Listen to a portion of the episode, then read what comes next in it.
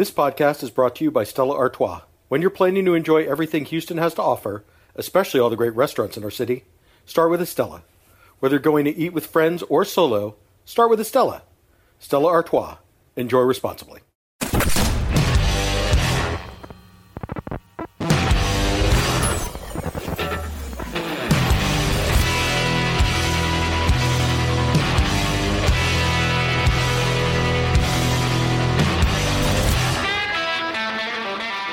Welcome to What's Eric Eating, Culture Map's bi-weekly look at all things Houston restaurants and bars. I'm your host, Culture Map food editor Eric Sandler. This is the Thursday show where I have a conversation with someone in the food world I think you'll want to learn more about. He is the head chocolatier for Mostly Chocolates, a locally owned chocolate shop. Dany Kamkhagi, welcome to the show. How are you? Oh, thank you. Thanks for having me. I'm doing great. Can't complain, especially this time of year. The craziness has begun.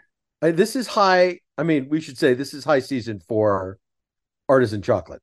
This is this. Oh is, yeah. This is gifting season. This is when everybody thinks like, you know, no matter what a person likes or doesn't like, for whatever holiday is coming up, you know, you, you could do you could do worse for yourself than showing up to Thanksgiving dinner with a box of chocolate. Exactly. No, it's true, and it it really you know, it's like it, the, the November 1st on the dot, you know, and it's funny. We actually had a pretty busy October, but once November hits, everything just feels different. Um, you just get that feeling in the air. It's a little quiet before the storm that last week of October for Halloween, and then it just goes crazy um, for sure until till the new year. Yeah, so I want to talk to you about kind of what you guys have going on for the holidays, but but before we do that, I want to I want to learn a little more about mostly chocolate. So tell me a little bit about. I mean, I, I know your mother founded this business a while ago. Tell me, tell me a little bit about your family's history in the chocolate business. Yeah, of course.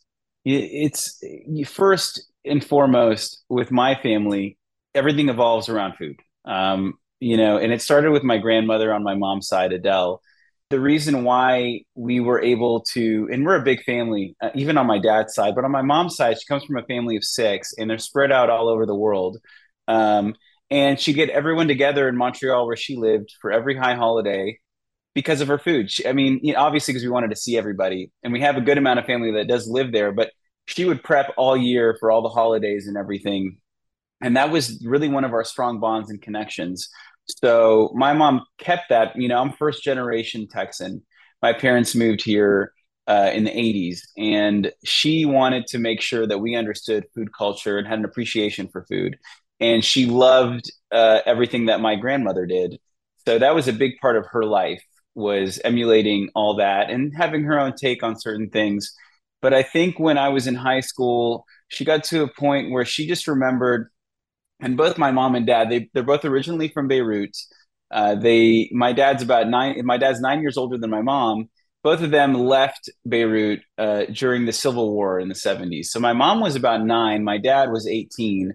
Uh, my mom ended up moving to Montreal. My dad's family moved to Italy, um, and they but they have such fond memories of the food they ate on the streets there the different times of year and what you know what the treats were and dessert was really big there. And there were certain things that they ate with chocolate that wasn't what americans eat with chocolate. And some of that is like house made marzipans you know stuffed figs stuff like dipped in chocolate things like that. And she got to a point in houston when i was in high school that she was craving those things but couldn't get that high quality version of it in in houston. And with her mentality and the mentality of of my grandmother it's you know if i can't find something of that, that i want i'm going to figure out how to make it. And she started take she took a course in montreal at a chocolate school at the Callebaut chocolate school there. Uh, and then she took actually a really good course at hcc downtown here had had and probably still has a really good chocolate course there. And that's what started her journey. It was mainly just for fun. Uh, but as most of these things go uh, you know when you t- when you're talking about a business before you know it, uh, she had people asking her for party favors and wedding gifts, etc. And right, she right. felt you confident. You show up to enough people's houses with chocolates that you made. Yeah. Eventually, they're probably yeah. going to try to buy them from you. Exactly, and it's funny. Our house on Cedar Creek became the uh, a chocolate house. I mean, we have we'd have pe- people come by and, and just kind of buy chocolates from us. Obviously, all on the hush hush, but um, at the time, it was great. You know, in her back pocket, and a lot of people knew of how good of a cook she was. And it got to a certain point with my parents where my dad had kind of retired from jewelry. He was in wholesale jewelry for my whole life up to that point, but that industry just kind of died down. It wasn't what it used to be. So they needed another source of income. And the chocolate was great, but when she started doing food, it was it was something that was year more year round and was more sustainable. So she started doing both, and we were trying to think of a name. And you know, after weeks and months of trying to think, we said, "Well, you do you mostly do chocolate, but you do food too."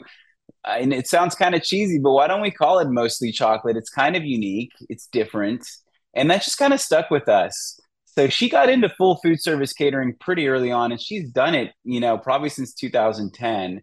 But she she kept the chocolate going, and I would help here and there on that side. I was I went to U of H, uh, so I was always around the house. Even when I had part time jobs, I would still work part time for them.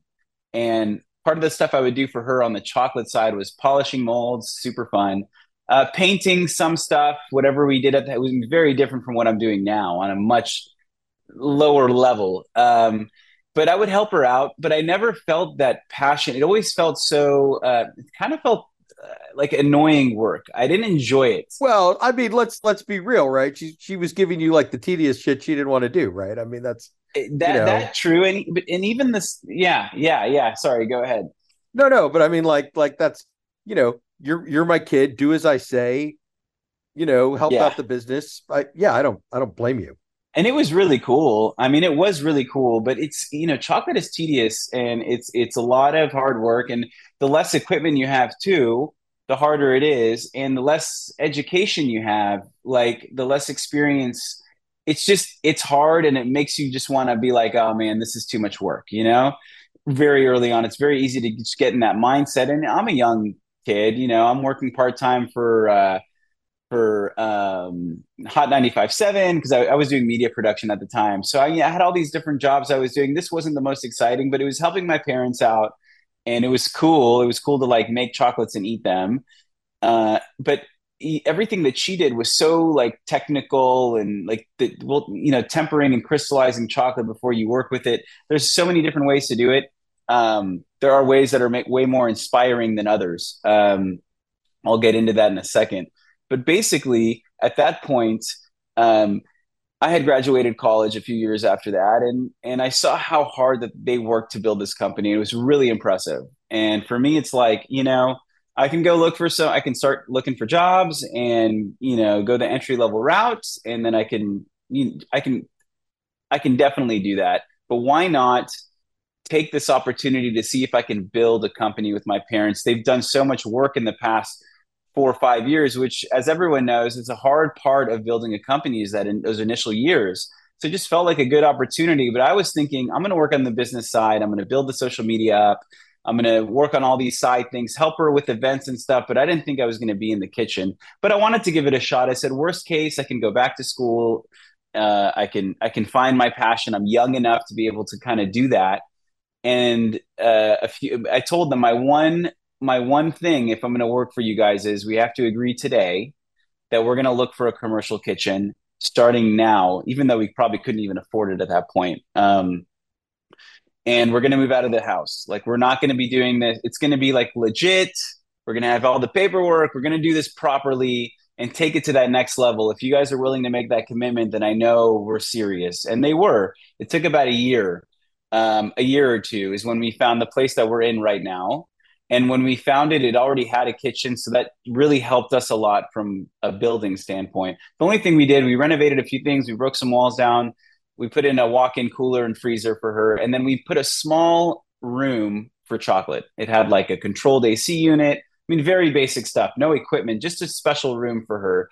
And that first year that we were here, she thought she'd have time to do her winter chocolates she had so many um, her her catering company really blossomed that year. I mean, it had been growing, but really took off. She had a few big clients. She had no time for chocolate. And every summer we would go to the um, in New York. There's a fancy food show market, And we would go there to get inspired or find new vendors for her catering or find a new chocolate vendor or whatever, because, you know, to source our chocolate, like using Valrhona or Cacao Barry. And uh, when we, before we went, she said, look, there's this Swedish chocolatier that has a booth there this year. And he's a really nice guy. Whatever you do, I, I want to make sure that you find the time to meet him. And I said, all right. The event, we were there for four or five days. And every time I went to the booth, he wasn't there. You know, he, he actually, they ended up getting so busy, he never made it there till the last day. And finally, I had finally given up. My girlfriend was with me, now my wife, and she said, you know what? This is the last day. Go one more time. Just go one more time. And you can't miss this guy. He's like a six foot four Swedish bald guy, just like big dude, right? And so we walk, we go down the aisle, and I just see this tall guy over there, this big, big, big guy. I'm like, okay, he's there. I'm to go introduce myself.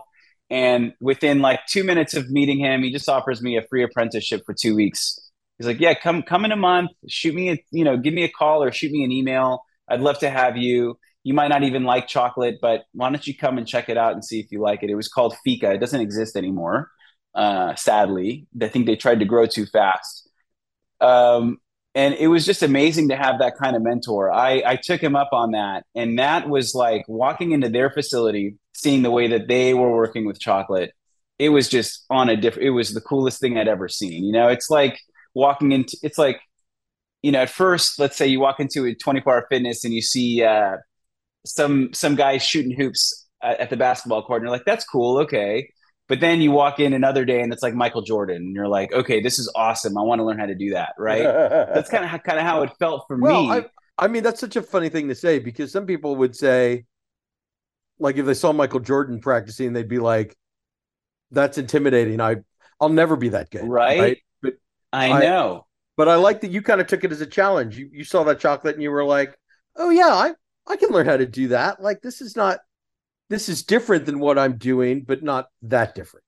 Exactly. And I think what what really to your point, you know, all that comes down to who you meet, right? And I happen to meet two of the nicest people in the industry that are just so humble and they want people to learn and they convince you that yes, you can.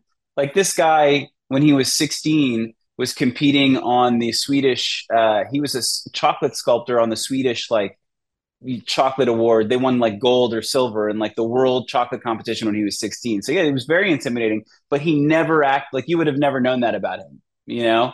And that's the kind of and, and the kind of support that they gave me and encouragement was was really important. So yes, to your point, but the reason I felt that way was because they let me feel that way, as opposed to kind of yelling at me or giving me that that other approach of not being so nice. And and that's what really encouraged me. And then it all kind of clicked in my head. I'm, I'm i'm there for two weeks. After the first few days i'm like i have this you know i have i have a kitchen already. Like how many opportunities do people get where they find something they love and then at the same time they happen to have the perfect setup to do it? It's very rare.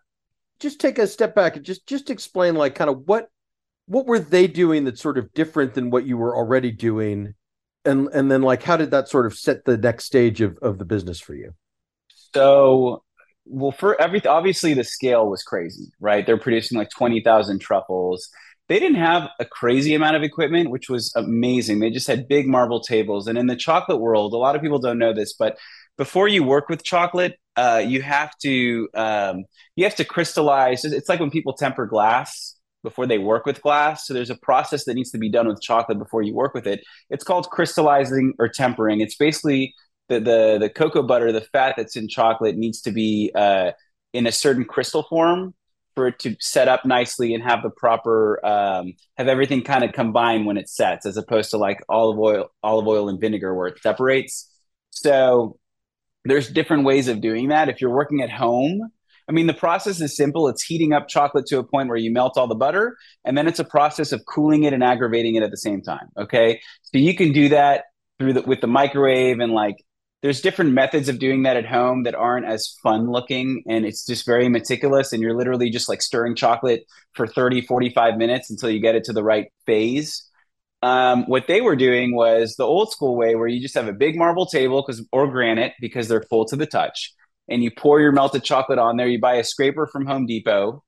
uh, stainless like steel scraper, scraper, and you just move that. Okay. Yeah, exactly. And you just you just move that chocolate around until you get to the right temperature, which takes five minutes instead of forty five minutes.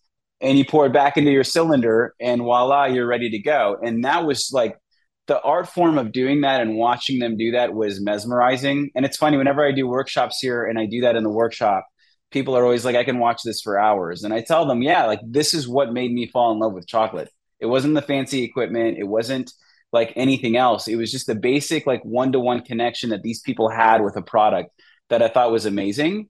In addition to that, I was really blown away with the creativity that they had, like walking into their chocolate room and just all like, I just didn't understand the comp, how complex you can get with flavors. I thought all these tradition. I always think traditional. My mom loved all these traditional chocolate flavors, but what they were doing was like on a different level, and they had things that were salty and sweet and popcorn and this and that. Like it was like Willy Wonka, you know. And I didn't understand that. All right, so tell me about you. You get inspired. You you you come home and you tell your mom like, look, all this stuff that you've been doing is cool, but I want to blow it all up and do these really like these crazy flavors, and I I need a giant slab of granite to to work with the chocolate. like we're we're we're changing everything. We're, we're taking this to the next level. Yeah, and basically what I told her was, look, like you're so busy with catering. I mean, we really want to add another element that can be managed and controlled by someone else because you don't have time. I want to take something off your plate, right? And I told her like I can build my clientele off yours for now and use word of mouth and see where it takes us. Uh, and I said I don't want any fancy equipment. Okay, I don't need anything. The only investment that I need is a marble table. Like we need a marble. So we ended up spending, I think it was maybe a thousand dollars, and that was a lot for us back then. I mean, it was crazy. But I said that's that's all I need. You give me that.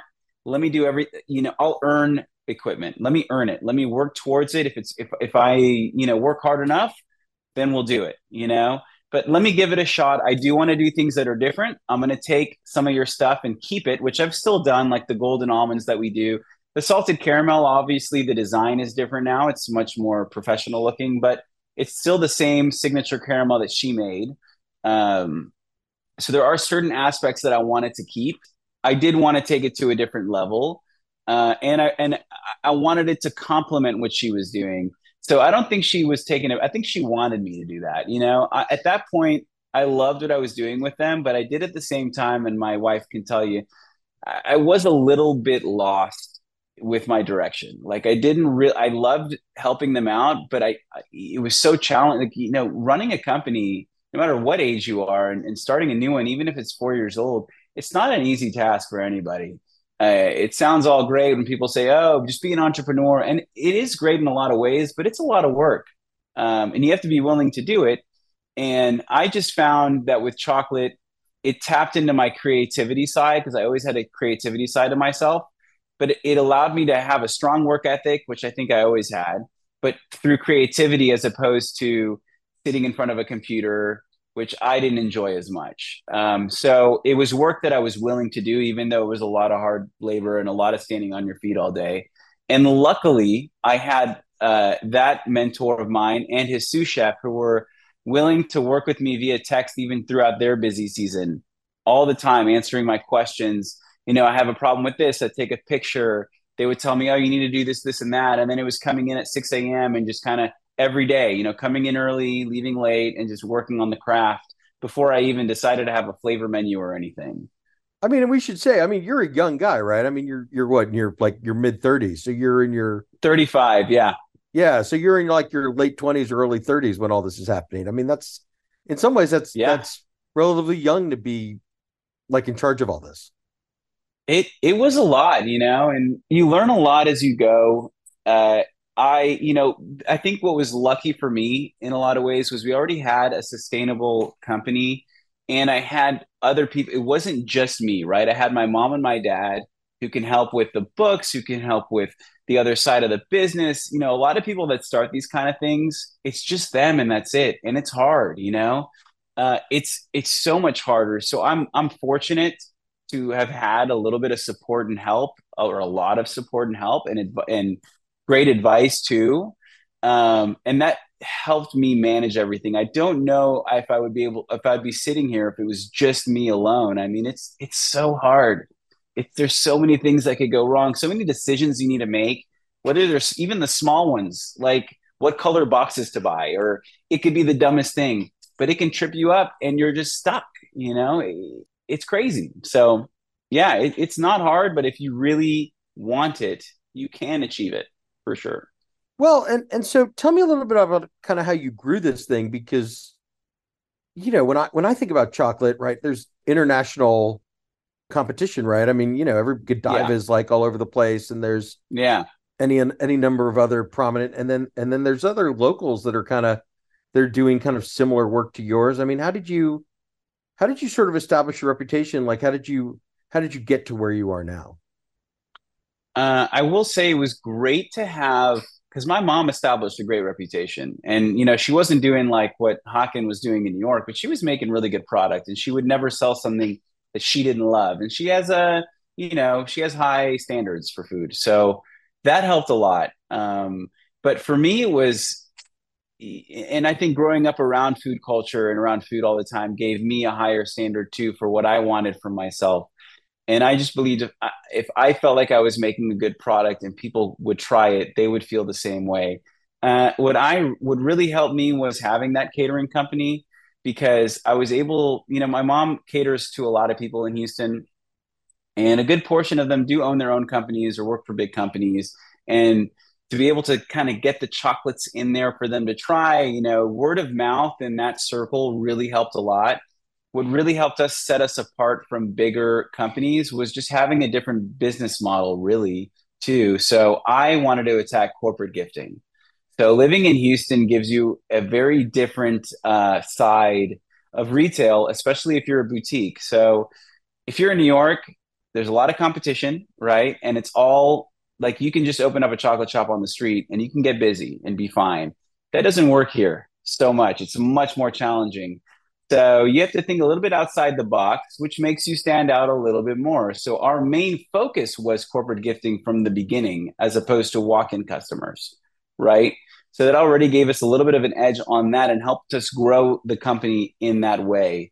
Um, we weren't worried about where we were located. You know, we're we're over in Spring Branch and we're right by like Audi International. We're not like in a in Highland Village, right? We're not in like in a pro, uh, prominent like walking area in Houston. Like I don't even think there is one really, but uh, yeah, Rice Village maybe or or Highland Village maybe. Uh, yeah, but I always talk to people. It's so Houstonians are funny. Like even though we have those areas, and you can maybe you'll agree with me, but even for me, if I'm going to a store in Rice Village, I'm going to that store and it's tunnel vision. I'm getting back in the car and I'm driving somewhere else. It's never like, you know, I'm just going to walk down the street it just we just don't do that here. Well, what's what's funny is if you if you're like I don't know, if you like have lunch at Helen and then you think like, "Oh, I'm going to uh I'm going to go have a, an ice cream cone at, at, Van Leeuwen, right? Within within Rice yeah, Village. Yeah, that yeah, Houstonians will yeah. Houstonians will drive from one to the other, right? They they think nothing Ex- of driving, yeah, they, of driving those two blocks will. instead of walking it. Exactly. So I and I knew and I know Houstonians because I am one, and it's like if you make a really good product and you're within a certain distance from the loop, people will drive to you to pick up their stuff. Like we have like just around the corner here, you know, we have one of the best bakeries in town, and people will drive and wait in line even if they live 20 minutes away to get their bread, you know? So I and I really felt that. And this area has bloomed since then anyways. So I think that these are like a few things that kind of did set us apart in Houston uh, corporate gifting especially, and then just kind of building on that every year. Um, and then slowly, what I would do is every Saturday at that time when I started, the, the, the thing to do if you were like Williams Sonoma or these retail shops was in order to bring in more customers is you'd have like pop-ups. That was like the, I know it's still kind of big, but back then it was like the new thing. You know, it was like pop ups on Saturdays. We're going to have artisan people come. And I got in early with William Sonoma, and I used to go every single Saturday for like, I don't know, uh, almost like a farmer's market for me. But it was great publicity for me. I mean, it was it was a lot of work, and I only had like one other person with me, and I'd go with like this big box of chocolates with like 20 flavors lined up, and you would build your own. It was like a little boutique station that I'd build there for people. That was great exposure for us, and we got a lot of corporate clients just from doing that, you know, and just r- regulars to come into the shop.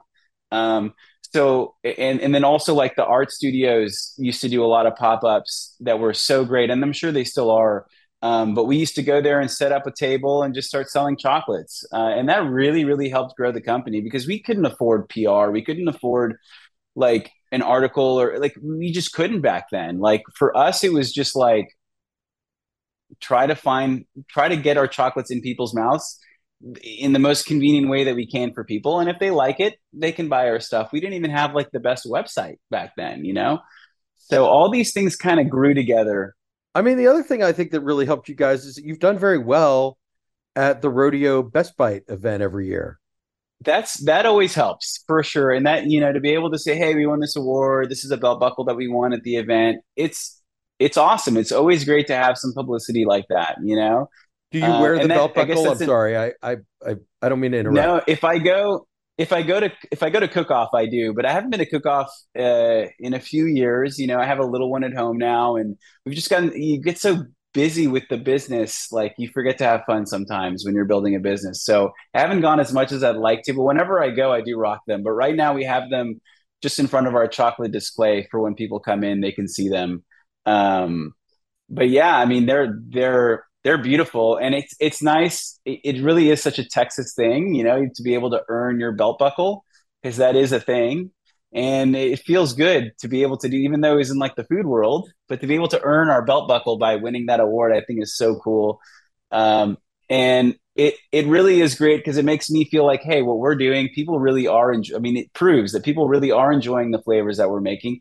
And it's a nice confidence boost whenever you're trying to be creative and think of things you know? It's like people are appreciative of of the work that we've been putting in which is really nice well i mean i can say as one of the people who's judged that event over the years it's a difficult environment because you know it's brought to you in boxes you know in styrofoam boxes and mm-hmm. and it's coming at you like basically just as fast as you can as fast as you can take a bite of something and rank it the next thing something is, is so i mean it's really to your credit because it's a it's a really difficult kind of environment to compete in. So so to win not just once but but a few times over the years is pretty commendable. And and I I do like that event. I mean, you know, there's there's thousands of wines and and more than a hundred food vendors, but but somehow like I don't know whether it's through word of mouth or just uh or just you know the reputation built up over the years, but like people figure out where to go.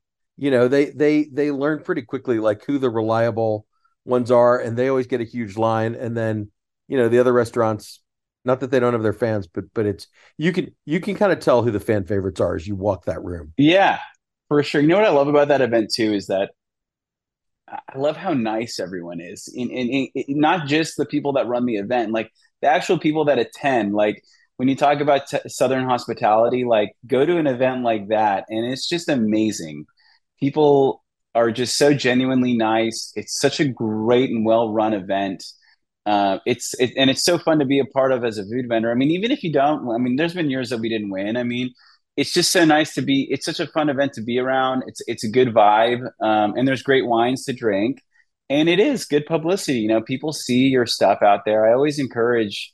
Um, whenever I meet someone that's in the catering industry or anything, you know, anything food related, and they ask about it, I'm like, hey, you know, it's it's worth it. Yeah, I mean, you're gonna, regardless of whether you win or not, you're gonna have fun and that's what really matters. And it's an easy setup and breakdown. At least for us, it is. I'm sure some of those. Yeah, the, like Gus is Gus is that shows up with with fryers. You know, that may be a little more complicated. But yeah, uh, well, some people are trying to win like the design and that kind of stuff, so you can get really crazy with it. We kind of were like, you know what? We know we're not going to win that one. We're like, we're always coming off Valentine's too. We're so exhausted because it's always the week after Valentine's we're like we're going to do the best we can we're going to put out the best product we think we can put out for the event that people will enjoy and we'll have like a beautiful display of chocolates but we're not winning like the rodeo themed booth. It's just we don't have the the manpower right. at that point. We're so drained you know to to think that way but it's impressive. All right so tell me about kind of where you are now right? I mean you know as you said you sort of you inherited this business from your parents. You you did all this extra training. You you got inspired. You know, you, you said we couldn't afford PR at the beginning. You know, I, I don't think it'll surprise anyone listening to this that your PR firm is who pitched you to this. So you you clearly you can afford them now. So so tell me about tell me about kind of the state of mostly chocolate, you know, as we head into the holidays of 2023. Yeah, you know, we're in a in a great growth spurt right now, uh, and we've seen the growth. We we purchased a company about two years, two and a half years ago, from Michael's Cookie Jar, who Michael Savino, love that guy. Um, he he had bought it from these two ladies. It's called Chocolate Pizzazz, and I love their. It really speaks to me because I grew up with a savory palate. Funny enough, that I'm in chocolate. When I found out how savory you can make chocolates, I fell in love with chocolate. But I love the savory and sweet stuff, and you know they do like popcorn drizzled with toffee bits and M and M's and chocolate. So it's a little bit different from what I do, obviously but it's so it's like the stuff you bring to like a Super Bowl party and or to like you know they're super whimsical and well decorated. They're great for hostess gifts and there's just so many applications for it.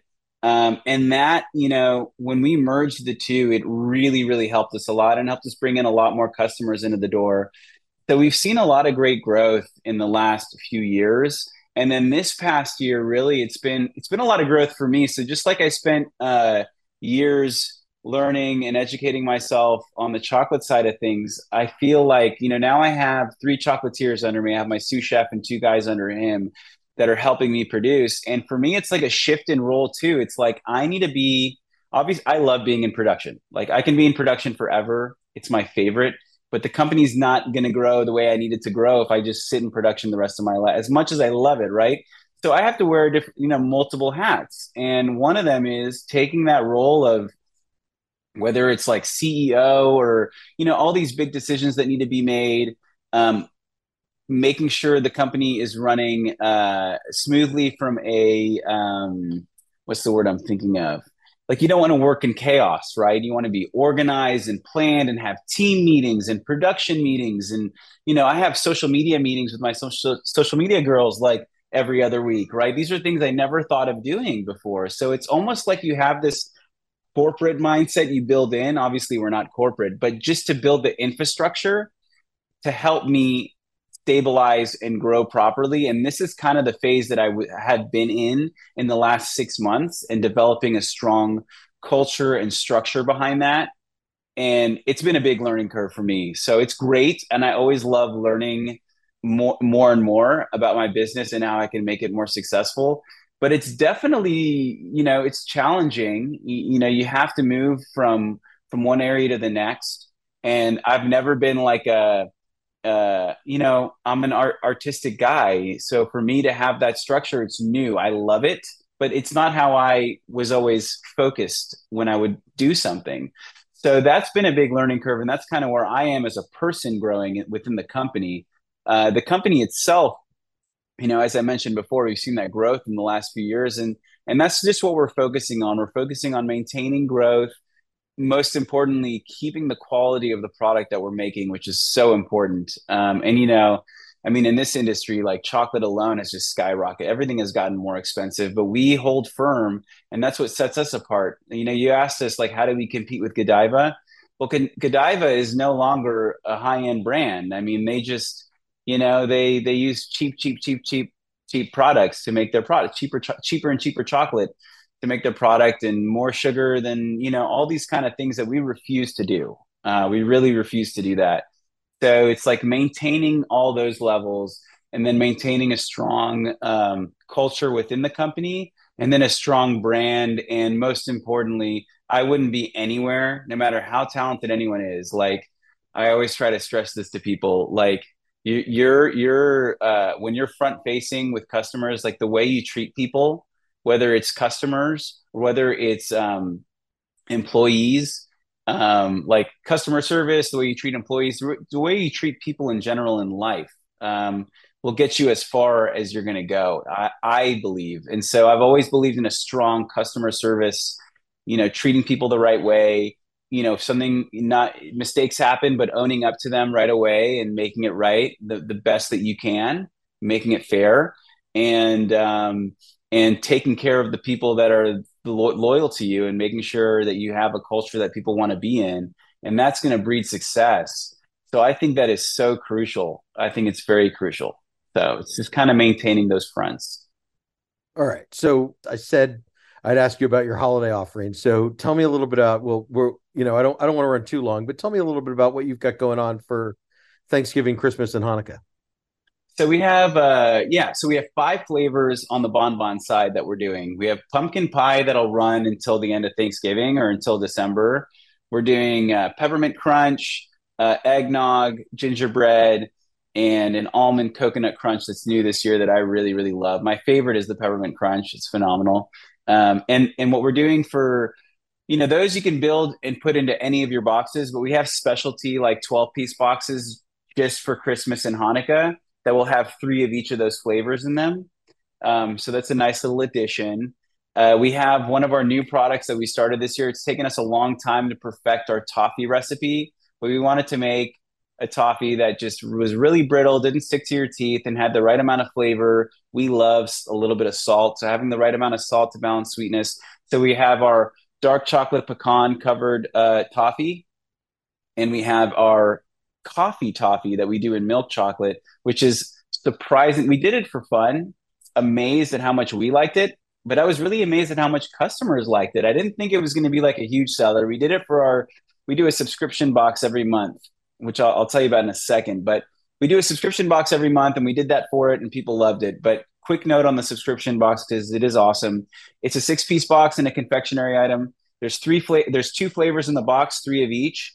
Um, between those and the confectionery item, we have never done them before. They're always like a complete new thing.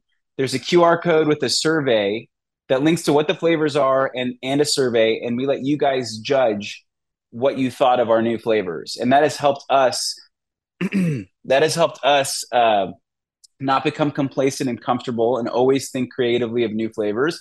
And two, let us know what you guys think of our products and what you want to see next. What What is a confectionery item? Is that like that could be like a chocolate like bar or yeah, it could be marshmallows, chocolate bar, it could be a caramel, it could be you know anything that isn't a bonbon. You know, it could be. Right. And and how much Yeah. does this cost? The subscription? So, oh man, you caught me there. I have to look at the website. It's like 20 something for a pickup option. We do a delivery option for people that don't either live far away or don't, don't live in Houston and it's in the thir- it's like 30 some, maybe 32, 33 and that includes shipping. Okay. Um, so it's yeah, pretty reasonable. Uh, and it's fun and it's always new flavors that we haven't done. And that helps us create, I mean, a lot of our Christmas flavors and some of the flavors on our line, the tequila 2.0 that won at the rodeo was one of those. So it's a great way for us to judge what other people think of our of our new stuff as well, not just us. Um, so we have that, and then on the pizzazz side, we have all the normal stuff that we do, but with a with um, Christmas themed and Hanukkah themed, like M- whatever the design is and the ribbon. right. Red and green M and M's, blue and white M and M's. Yeah, yeah, exactly. We're doing a peppermint uh, toffee that's a, uh, not toffee, a peppermint uh, bark that we do every year. That's really really delicious. And uh, oh, and one of the new items that we launched that's part of the holidays are these clusters that we're doing, which I'll give you some to try. They come in a really not in a round cylinder. There's I think eight of them in there. And these ones are stuffed. We always use a single origin, like high end chocolate. So the milk one that you're going to be trying is a, a dark milk chocolate, Dominican Republic single origin. And then we fold in diced orange peels, popped quinoa, pecans, roasted pecans, and a little bit of salt. It's my favorite. And then we're sold out, but we have a dark chocolate version we're doing with a Peruvian chocolate with cranberries, uh, popped quinoa, hazelnuts, and a little bit of salt, which is also really good. And those I those are great. Those are my favorite snacking items to take home and just snack on while I'm watching a movie or something. Yeah, and quinoa's a superfood, so it's good for you. Yeah, yeah, exactly. And, and you know, for people that do want something a bit lighter and like high quality, um, those uh, those clusters are like the perfect uh, after dinner, kind of during the week. Just have one or two of those like little snack because there's they're stuffed with things like quinoa, which is good for you, some sort of nut, you know, orange peels, stuff like that that are that are really nice and healthy. So You know, it's so funny. You know, when they they pitched this to me, they're like, "Oh, well, you could taste, you could taste through the chocolates during the show," and I said, "No, no, we have a strict rule about uh, no eating during the show. It's not, it's not that kind of." But, but then they said, "Well, but we can still send you chocolate, right?" And I was like, "Oh yes, you can always, oh yeah, you can always send me chocolate. You know, i've never, I'll never say yeah, yeah. and I Um, got some. I wanted you to try all the seasonal flavors that we're doing and some of the new products that we have. So I think you'll be excited for sure. Yeah. Well, I'll I'll post all that to Instagram. So people who follow me on Instagram, they'll see that on my stories or or however I. No, great. I decide that'd be awesome. That. All right. Yeah. Uh, well, Dany, we this has been this has been a lot of fun for me, but we are we are running a bit long. So before I let you go, we have to play the lightning round. Five easy questions, five short answers. Just say the first thing that comes to mind. Dany Kamkhagi, what is your favorite non-chocolate ingredient? Uh, non-chocolate ingredient. Oh my god, I don't know. Um, I guess cheese. I love artisan cheeses. that's a good. Oh, that's a perfectly good answer. What is the first band you ever saw in concert? Uh, you're gonna laugh, but it was a band called Un Loco. it was like a a, a, a Houston-based like rock band at the time. Nice. All right. So nothing exciting there. Who is your favorite Houston sports figure, past or present? Oh, it's got to be Hakeem Olajuwon, man. Got to be. What is your fast food guilty pleasure? It has to come from a restaurant with a drive-through. I would say it's Whataburger, but it has to be double cheese, double meat. No other way. All right. And then finally, what is the new Houston restaurant you haven't been to yet, but you are dying to try? Oh, I haven't been to that. Um, I don't know how new it is, but that the the Thai restaurant, um, oh, the one in East Kitchen. Downtown. Yeah, yeah, I haven't been there yet. I'm dying to go. You got to go to street. You got to go. They're they're just their new location opens next week. You got to go. I got it. Yeah, I got to check it out because I've been, you know, every time I go to that area, I went to Neighbors Pizza in Popston uh, a few weeks ago, which was phenomenal. And every time I go there with my buddies, like, yeah, they're going to open like in a week or two. You should go. So I need to go for sure. Yeah. All right. Uh, Dany, give us the website for Mostly Chocolate. Yeah, it's mostly htx.com. So super simple. And uh, on Instagram? Instagram, the handle's at mostly chocolate. Dany, thanks so much. This was a lot of fun. Awesome. Thanks, Eric. Thanks for having me. You can follow me on Instagram at Eric Sandler. Keep it locked on culturemap.com for all the latest Houston bar and restaurant news. Thanks so much for listening. I'll be back next week.